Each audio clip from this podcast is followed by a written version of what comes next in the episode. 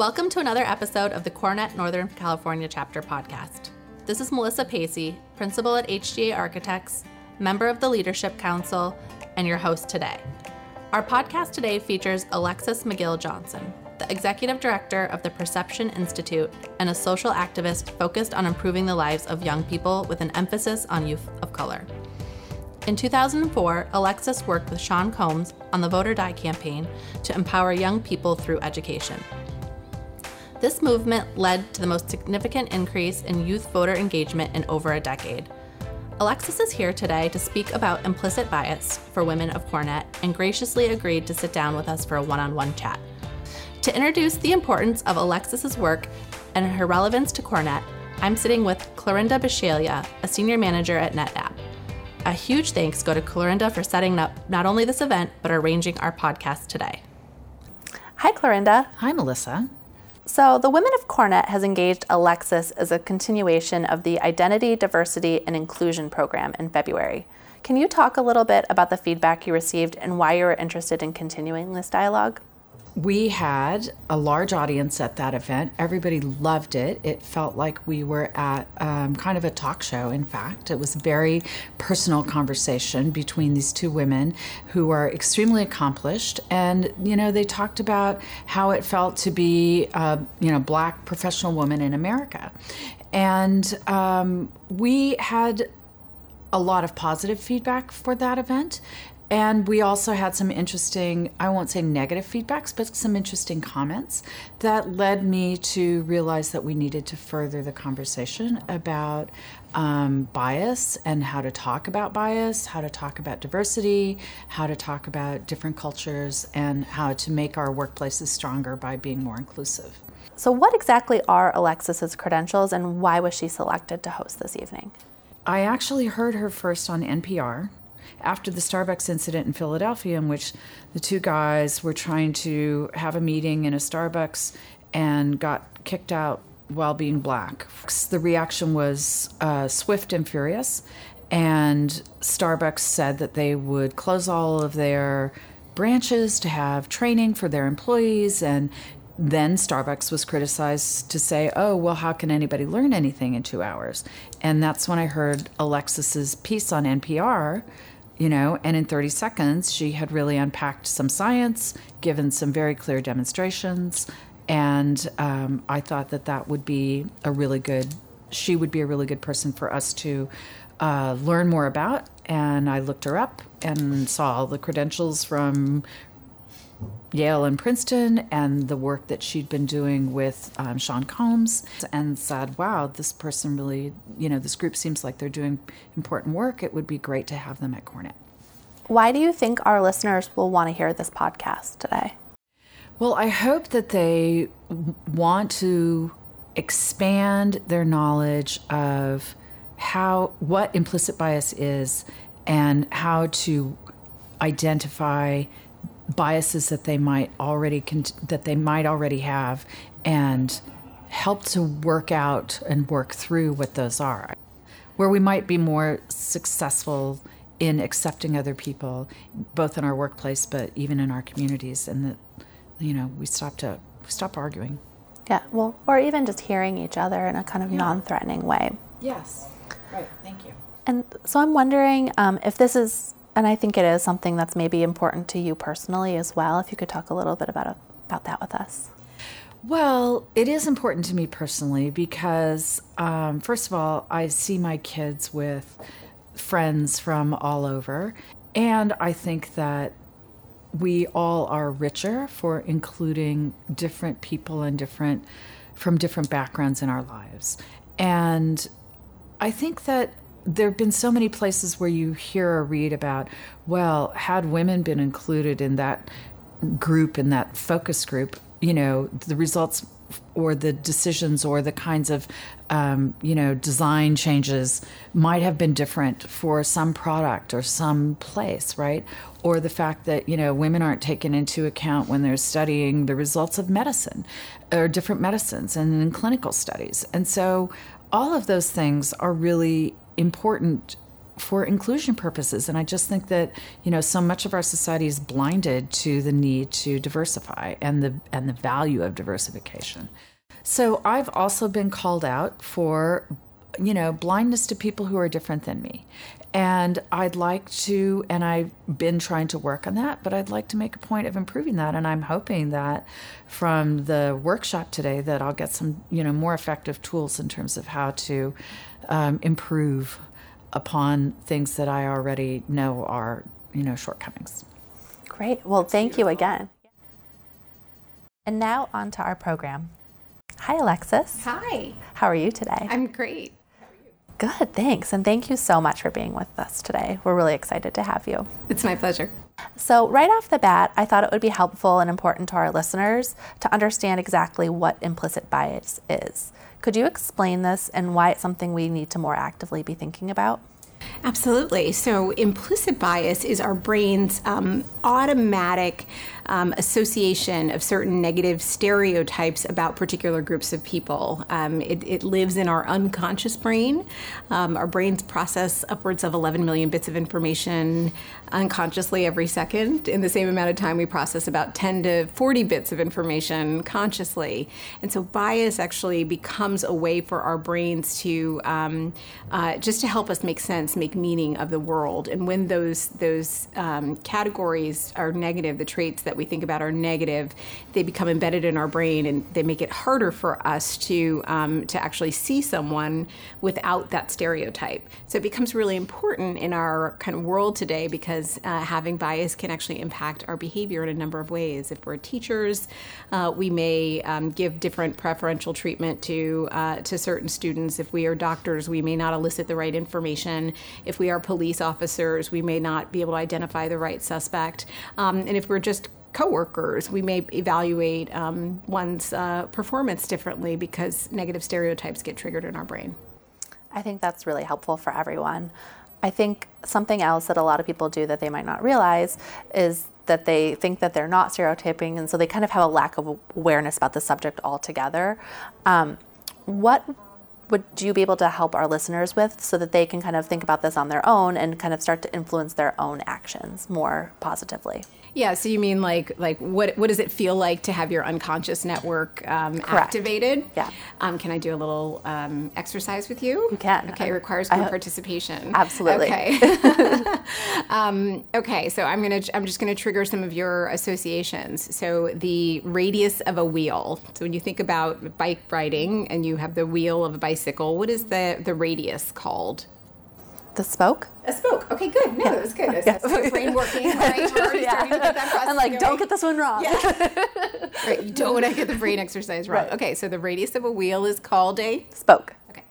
The radius of a wheel is called a spoke. I sorry, I was trying to get us into the into the. Oh, oh, okay, wait, exactly. yeah. One more time. Wait, I'm like, wait, it's still a spoke. I know right? it's still spoke. It hasn't changed. It hasn't changed. Okay.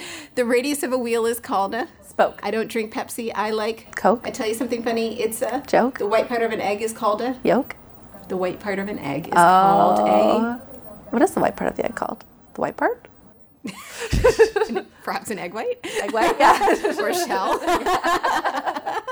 you see how quickly yeah. your brain kind of wanted Absolutely. to fill in the information? When you see a pattern, your brain recognizes that that information and it wants to immediately get that gold star, right? Our brains like to be right. We have a very strong desire to um, to, to make meaning and to make sense of all of those um, of all of the information coming towards us and so when we fall into pattern recognition when we fall into associations that we expect to happen based on our memories or other things that automatic process just takes over and sometimes it's really hard for us to override even when we're just you know when we were thinking about spoke mm-hmm. you could see your brain working and by the time it was like okay i see where she's going i see where right. she's going and then when that little trick came in at the end i knew there was going to be a trick but I just wasn't. It's still, it's it. still so. Even when yeah. you know you're yeah. going to have that conversation, it still is really hard to override in the moment. Right, especially when speed is. Yes. Yes, exactly. And that's actually when we're most vulnerable around bias, right? When we are multitasking, when we are tired, when we are under time pressure,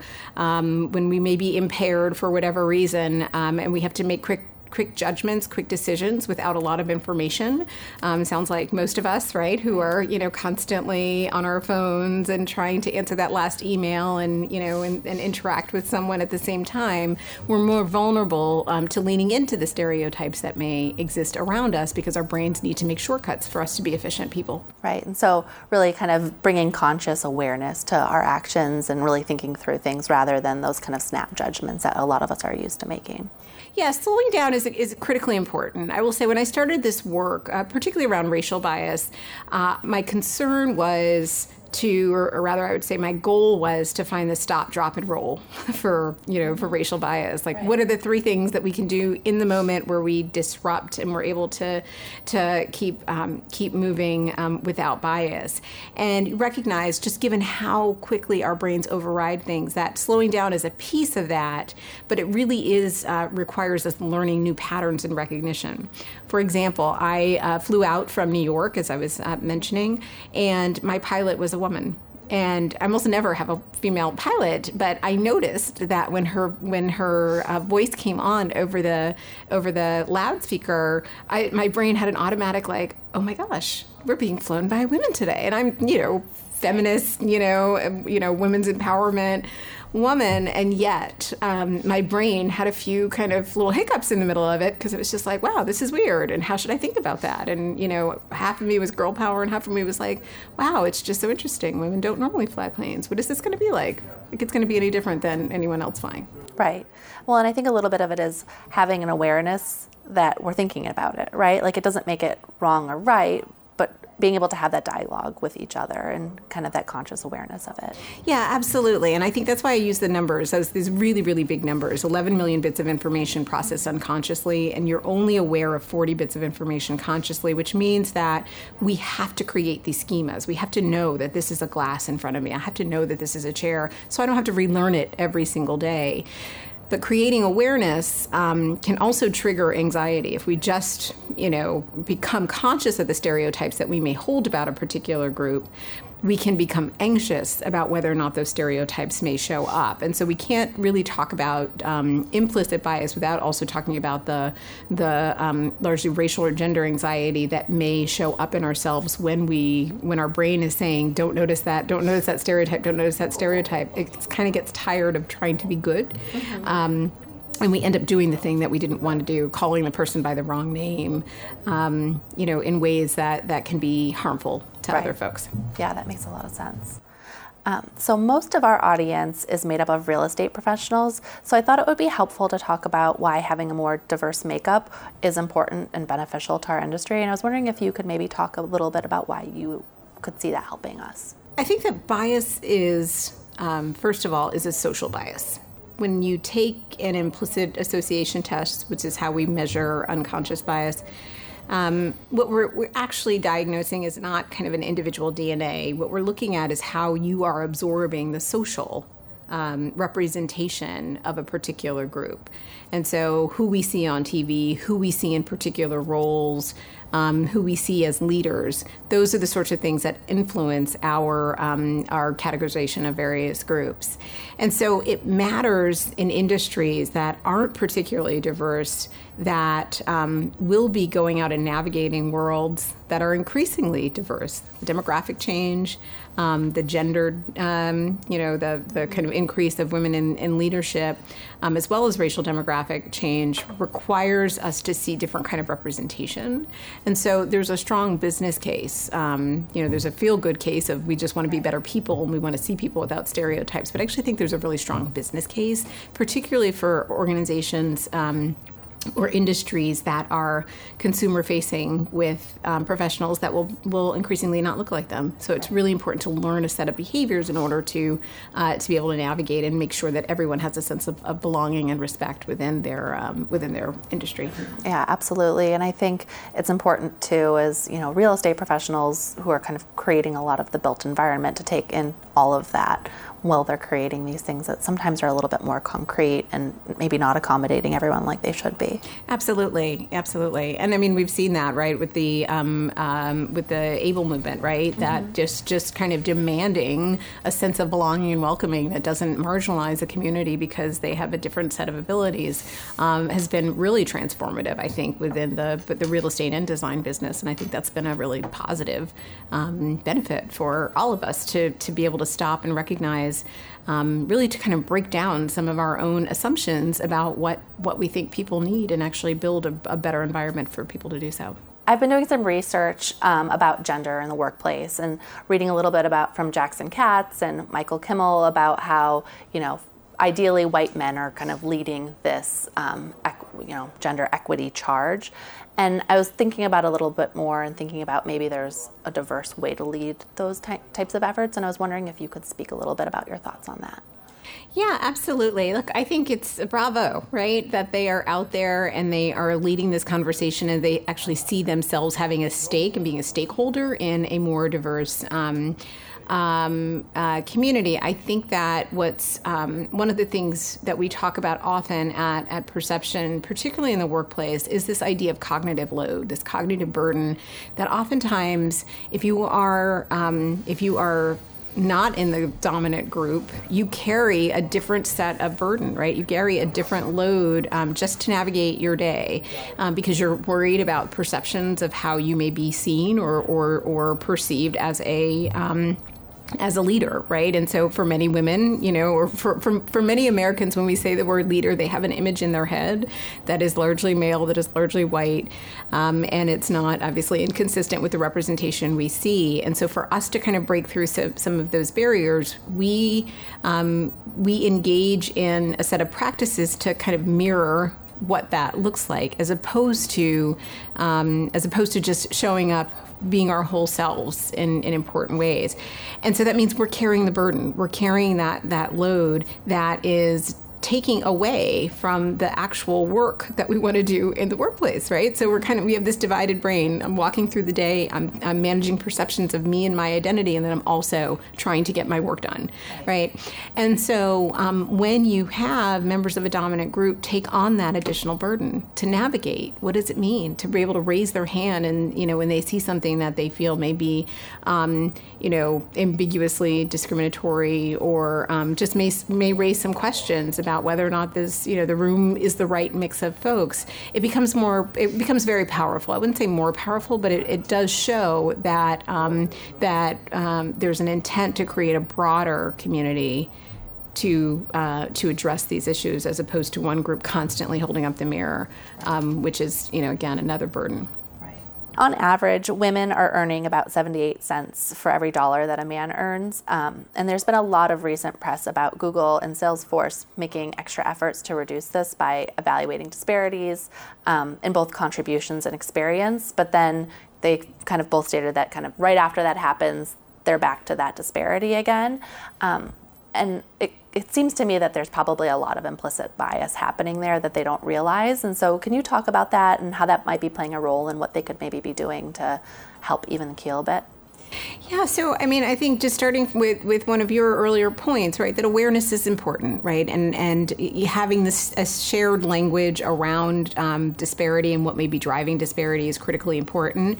Collecting the data so that we know that um, that uh, pay equity is not um, is not equitable um, is really really important. And I would actually add that when you when you cut that data by race or add a layer of race onto it, what we notice is that white women make 78 cents to uh, to man's dollar. Latina women um, or black women, I think, are 64, 64 cents to a dollar, and Latina women are 53 or 54 percent cents to a dollar. So that um, that disparity, when you layer in multiple identities, becomes really, really um, important to understand. And so data helps us um, kind of doubt our own objectivity and be uh, be very accountable. Um, there have been a number of really great uh, um, interventions that have been driven by the science, things like blind resumes, things like structured interviews, ways to bring people into a space and um, create um, more analysis on salary bands as well.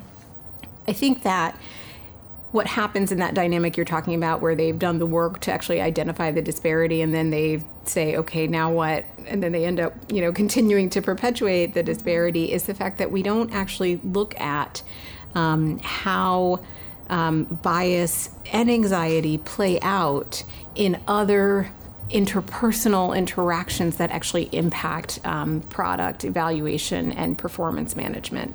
And so uh, when you have, um, you know, access to, uh, you know, you have someone who's who's come in the door equally as you know, a woman and, and a man come in the door, and you still have replication of an old boy network or just informal information that helps someone get in front in front of a client, um, get a flashy deal, get access to um, to their mentors networks those sorts of things actually impact much you know on a much greater level someone's rise and someone's ability to actually um, create equity within a firm um, less so on the on the kind of uh, important but but perhaps cosmetic at this point kind of op, um, options of just bringing people in the door.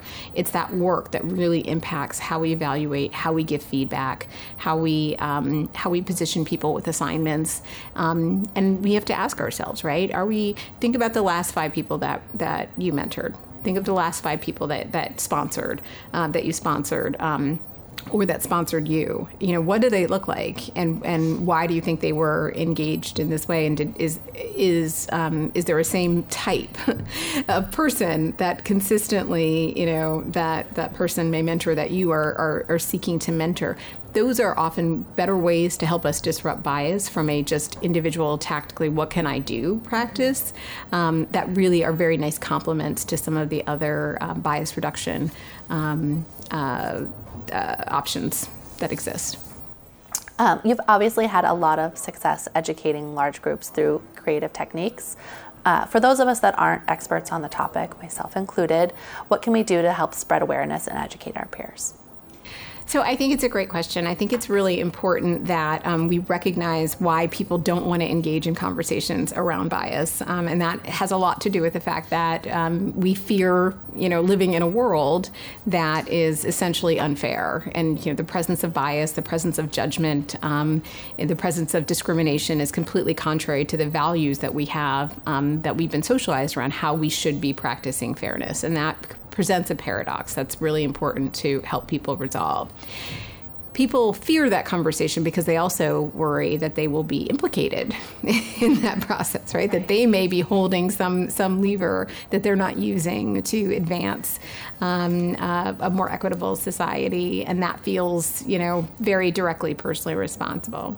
Um, and so, um, so part of what we have to do in educating people is is not just holding up the mirror, but also disarming, right? That that bias, as, as you said earlier, bias is is essentially human. It's how our brains have evolved to, you know, just to navigate through the day.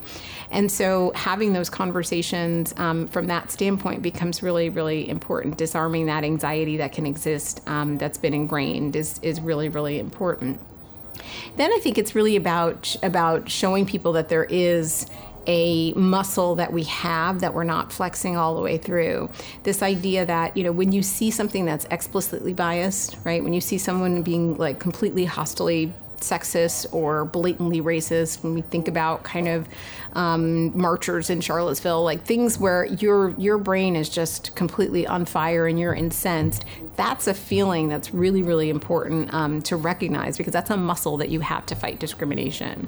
When you see the kind of preponderance of um, examples of bias that we you know uh, navigate, oftentimes the the going into a meeting um, as a, as the senior woman leader and um, you know the client talking to your junior male colleague, you know the things that are kind of I, right over and over again that you kind of e- experience, um, um, and the things that are that are largely kind of the the broad media stories that we've seen. It's, it's kind of like a preponderance of evidence that this bias, the way our brains are functioning, is really really um, is really really powerful in so many different incidents that that, that makes a huge um, impact. It's the ambiguous bias that makes is the hardest really to kind of show because when you have a um, a way to explain something away that sounds reasonable, it's harder to make that case. And so I often start with the the more blatant examples um, so that people understand the difference between kind of what we're talking about, which is, um, you know, uh, the difference between kind of what's explicit versus what is implicit and ambiguous, um, because that's really where the work is. Um, and I think once you start disarming um, people and say this is actually largely a social bias, um, it helps people kind of uh, engage in the conversation in a different way. I think the other piece of this is that most people, just go back to the concept of fairness, 90% of Americans believe um, themselves to be fair. Right, they believe in the in the um, that they uh, that races are equal, ethnicities are equal, and that genders are equal. Right, so you're starting off from a place where people actually fundamentally want to do the right thing, and yet we see the disparity. We see the disparity in the pay equity. We see the disparity in you know um, any sector that you could possibly imagine. So the question that we raise at Perception is have we been taught to practice fairness in the wrong way? Is it because we believe so much in these concepts like objectivity and meritocracy, color blindness, gender blindness, that we've allowed ourselves to to behave in one way towards an aspiration where our brains actually don't allow us to do that because we have these embedded stereotypes that we have to constantly work through to get there.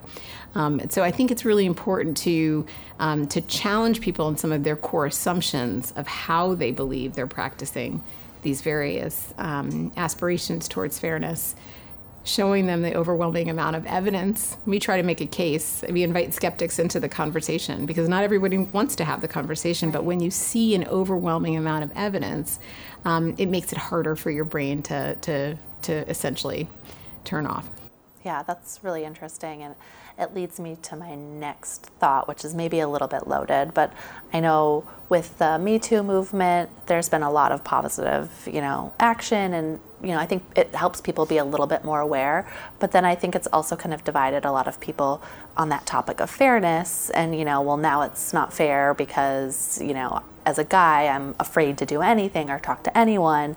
And so I feel like it's in some ways really positive, but some ways also really negative. And I was wondering if you could just talk a little bit about your thoughts on that. Yeah, I have two points on that. The first is I actually was at an event with um, Tarana Burke, with the, the founder of the hashtag um, MeToo. Um, a few months back, and she was talking about just the impact of it, right? Consider the fact that um, the day after the Harvey Weinstein um, allegations came out, uh, t- and the, the hashtag came up, 12 million women engaged with that hashtag over a 24 hour period. 12 million women. And yet, the conversations that we were having weren't about the 12 million women. They were about who's next. Who's next? Which guys, which industry is going to fall, and who in this industry is going to fall, and you know who in my company, and looking around. So the dynamic that was created immediately became about um, about uh, uh, it, it, felt like it was about retribution as opposed to focusing on the 12 million survivors that were out there who, who were in need of healing right? And that this experience was a healing experience.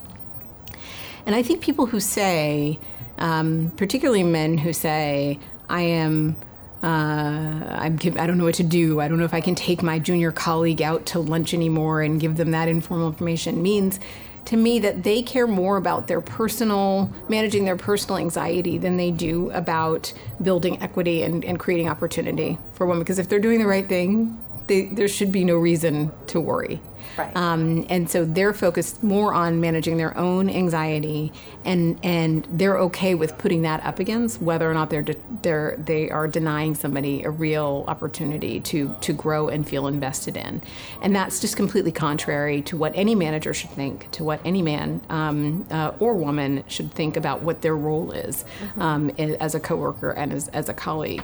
So I think you know I think it's a cop out to be honest. yeah. Um, that that's where the direction direction's going. And I also think we have to think about not you know, our, our focus needs to stop being on the, the next man. Certainly there will be, right? Because we've set a new standard or a new schema literally in our brains for what acceptable behavior is in the in the in the workplace that will have consequences um, if not adhered to.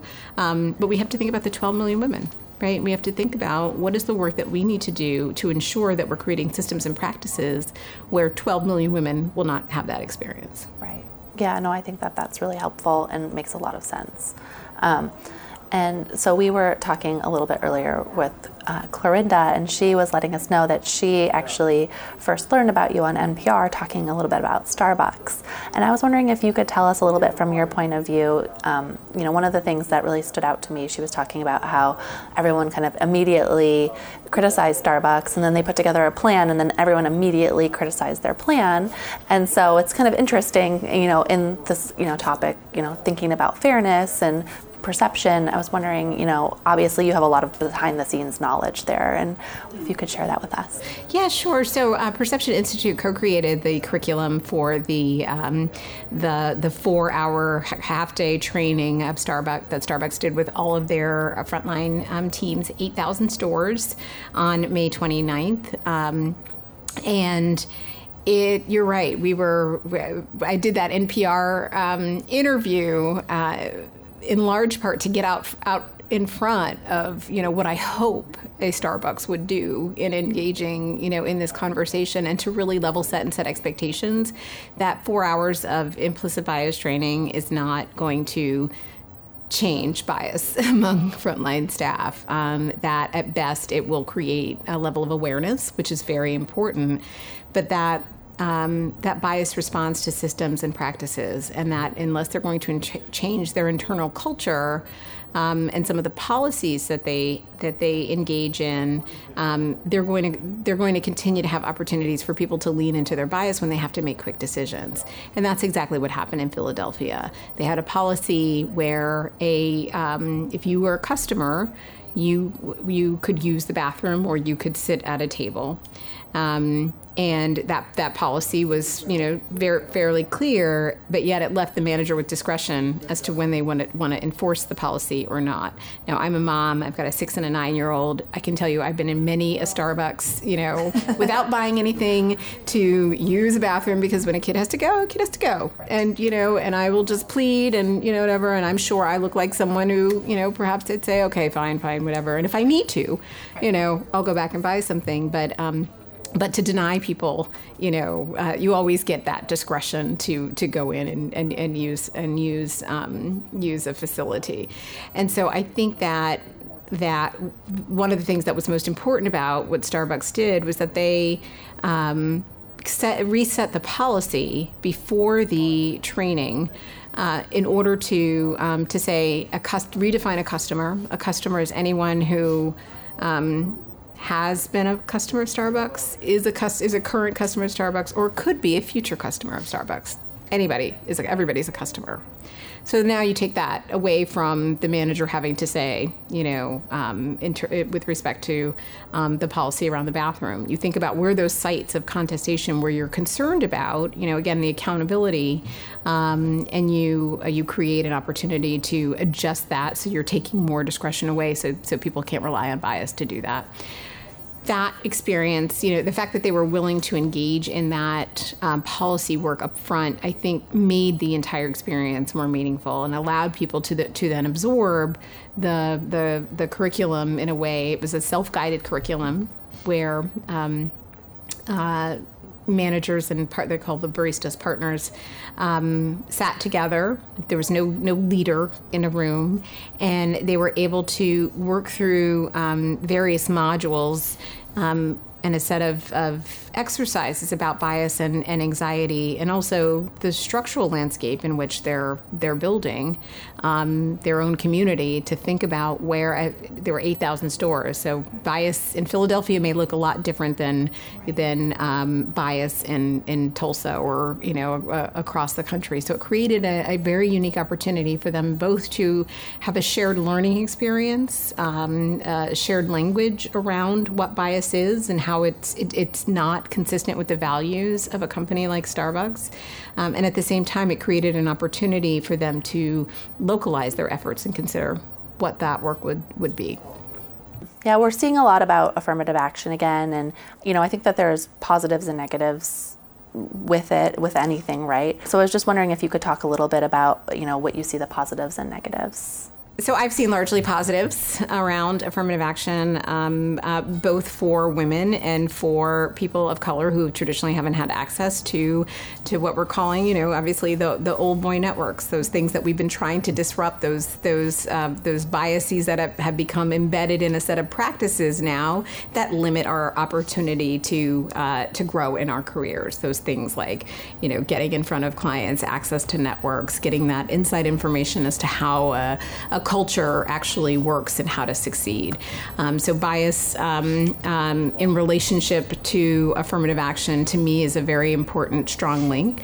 Um, white women, by and large, have been, been the biggest beneficiaries of um, of uh, many of the affirmative action policies, and yet um, it is it's been branded as something that is really about race and identity politics, and I think that's very unfortunate. Um, the benefits of diversity are incredibly compelling when you look at the science uh, of difference. When you put diverse teams together and you ask them to solve problems, they actually perform better than those groups that um, that are trained just in that one skill set. There's a study that looks at that that actually had a number of mathematicians come together to solve a math problem, and then a group of folks who you know philosophers and you know scientists and and and literature you know folks and they were actually able to come up with an answer to that same problem in a way that was much more innovative and much more interesting. Because when groups are the same, they create groupthink, right? We default to, we use a lot of shortcuts because we kind of know what we're saying or, or, we can anticipate what the other person is saying, and our brain is just trying to do those mental leaps really quickly. And we actually don't, we may get to an answer, but we may not get to the best answer. Um, on the other hand, when you have diverse groups and your brains are, um, have to do more work to translate your thinking and experience, you end up creating a better design. It's just plain and simple. Um, we see this often with boards as well, right? When you when you include women um, on uh, corporate boards, there are higher returns, higher earnings. So you know this isn't just feel good work. Affirmative action isn't just feel good work. It actually redounds to a very strong business and strategic imperative. So I think that's really really important to consider. The um, uh, with respect to um, with respect to affirmative action in the news, I think that what I've been heartened by has been the consideration of many universities who have said, you know, that that creating a diverse pool that will reflect a, a, diverse America is incredibly, incredibly important. And so having that set of experiences for anyone who will be a, a future leader becomes incredibly, uh, incredibly important. And so, you know, those are the positives that I see. I think if there are any negatives, it, it, it has to do with um, the fact that we haven't really been able to. Um, uh, help people understand and make a case for why diversity and innovation actually matters, why it matters to our country, why it matters to um, um, uh, how it's not zero sum, right. right. And that it's not taking away from uh, from someone, but actually really enhancing the, the, the broader we and the collective we. And because we haven't allowed people to be traditionally part of that collective we, that's part of the challenge. Right. Do you see affirmative action some, as something that corporations could begin to implement. Um, to me, it seems kind of like it would be an easy leap, but we're not really seeing anyone go there. Um, I don't know. Have you spoken to any corporations about that, or do you think it's something that could be on the horizon? Uh, you know, I think that, that corporations consider this all the time. I think that, that there there are many corporations who are trying to increase diversity throughout their ranks, and particularly on their you know executive leadership team, or create those pipelines. And I think that that what we've seen in doing this work is that many um, many of our corporate clients are actually doing very well on the recruiting side. Right, mm-hmm. they're doing actually bringing people in has not been the the challenge. It is once they are in, what does that inclusion look like that actually builds more equity on the on the leadership teams? And again, there are a number of things that just get in the way of how we see each other, how we our belief that we can be completely objective. Um, in addition, you know, for many corporations that believe themselves to be merit- meritocratic. I mean, we have to talk about meritocracy if we're going to talk about affirmative action, right? Because there's this assumption that we actually live in a meritocracy, right. and that um, if we uh, that that these policies are in some ways diluting the, the, the meritocracy that we have. What we live in is actually uh, a set of structures that have benefited many groups over the years because so many groups have been excluded from those processes that it makes it harder for them to advance. So, um, uh, really recent uh, research. Um, by a, um, uh, a, social psychologist, I believe, um, with the last name Castilla, looked at meritocratic organizations and um, and both organizations that believe themselves to be uh, uh, to have a meritocracy, um, but also believe themselves to value diversity. And what they found is in those organizations where there was like a high struct value structure, um, women, people of color, and people who are foreign born all got paid less. Not only that, they also believe themselves to have um, an incredible amount of, of, of, objectivity. They believe that they could evaluate people's talent because they lived in a meritocracy, um, which means that they're not recognizing the kind of blind spots that we that we sometimes have when we evaluate people. So there are a lot of kind of ways to understand this this conversation. I think a lot of corporations are trying to tackle it, um, but it, has got to go a lot deeper in, um, and it's got to go beyond the Rooney Rule, which I think is kind of like the, the, the one of the best practices now, or one one of one of what people consider to be the best practices, which is for every position you see a, you see at least one one person of color, or at least one woman, in order to ensure uh, that you are uh, looking at a more expanded pool. So you're forcing a different conversation, but that doesn't necessarily mean that you're hiring and promoting and evaluating and creating the opportunities for that person. So we have a lot more work to do on that front. Right. And so maybe it's a little bit more internally focused on, you know, promotion structures and how those people are rising up throughout the ranks, not just how they're being brought into the companies themselves. Yeah, we have to know what we're solving for. And it's really hard, you know, as a researcher, what's really important to me is to be able to get inside a place and, and, and help develop some kind of diagnostic for understanding what we're solving for. It's not just getting people in the door. It is um, is it's looking at each process and each protocol and seeing where maybe where bias or anxiety may be operating in order to to redesign, you know, to create an intervention and perhaps redesign a policy that will help um, help us consider how to move that forward. Doctors have been doing this for decades. Doctors have a protocol when you see, you know, a checklist when when they see you in any in any realm, and um, they're not afraid to to now add these questions of like, you know, uh, gender, um, heart disease may present differently than men, so make sure we're not just saying she's she's having an anxiety attack that we're she, she actually could be presenting for heart disease so you should do this study for her as well. Um, whereas you know structurally most of the most of the studies on heart disease have been on men and so that's all that they've been primed to look at. Once they recognize there's a gender bias in that in diagnosis they're able to correct for it without feeling like i'm a bad person. It's just this is what we need to address. And so doing that kind of deep um, protocol work is really important for any corporation, depending on what they're solving for. I think that's really helpful. Um, so, obviously, some of our listeners won't be present for our workshop today with you. Could you give everyone maybe a quick overview of what we plan to cover in case that there are things that they could take back to their organizations after they listen? So, with the way we've designed this workshop today has really been um, uh, the beginning of food for thought. We want to have, we want to create a shared experience. So, I'm sorry, listeners who aren't there, uh, but a shared experience of awareness of what it actually feels like when your brain um, uh, experiences its own unconscious network, right? So, you know, you'll do a couple things where like your brain will do one thing, your body will do something else, and that kind of a little jarring. Um, then we layer on conversations around race and gender so that, um, you know, through a series of studies to help make the case that as much as we want to believe in our own, again, objectivity or our own um, aspiration towards color blindness or gender blindness, these aren't things that actually serve equity. They, these are things that don't serve fairness. Um, so we'll be using a series of studies that help us just kind of understand some of the key points from the science. And uh, then I hope to just generate conversations around what it actually means in the the um, in the workforce here in uh, San Francisco. Great. Well, thank you so much again for joining us today. This has been a real pleasure. Thank you for having me. Thanks so much for joining us today. We'd love to keep this conversation going and want to hear what's on your mind. To stay up to date with the Northern California chapter, please follow us on LinkedIn and Twitter at CoreNet NorCal. If you like our podcast, please subscribe on iTunes and share on social media. And as always, please share your thoughts and comments on our LinkedIn page under the post for this episode. I'm Melissa Pacey, and I'll talk to you next time.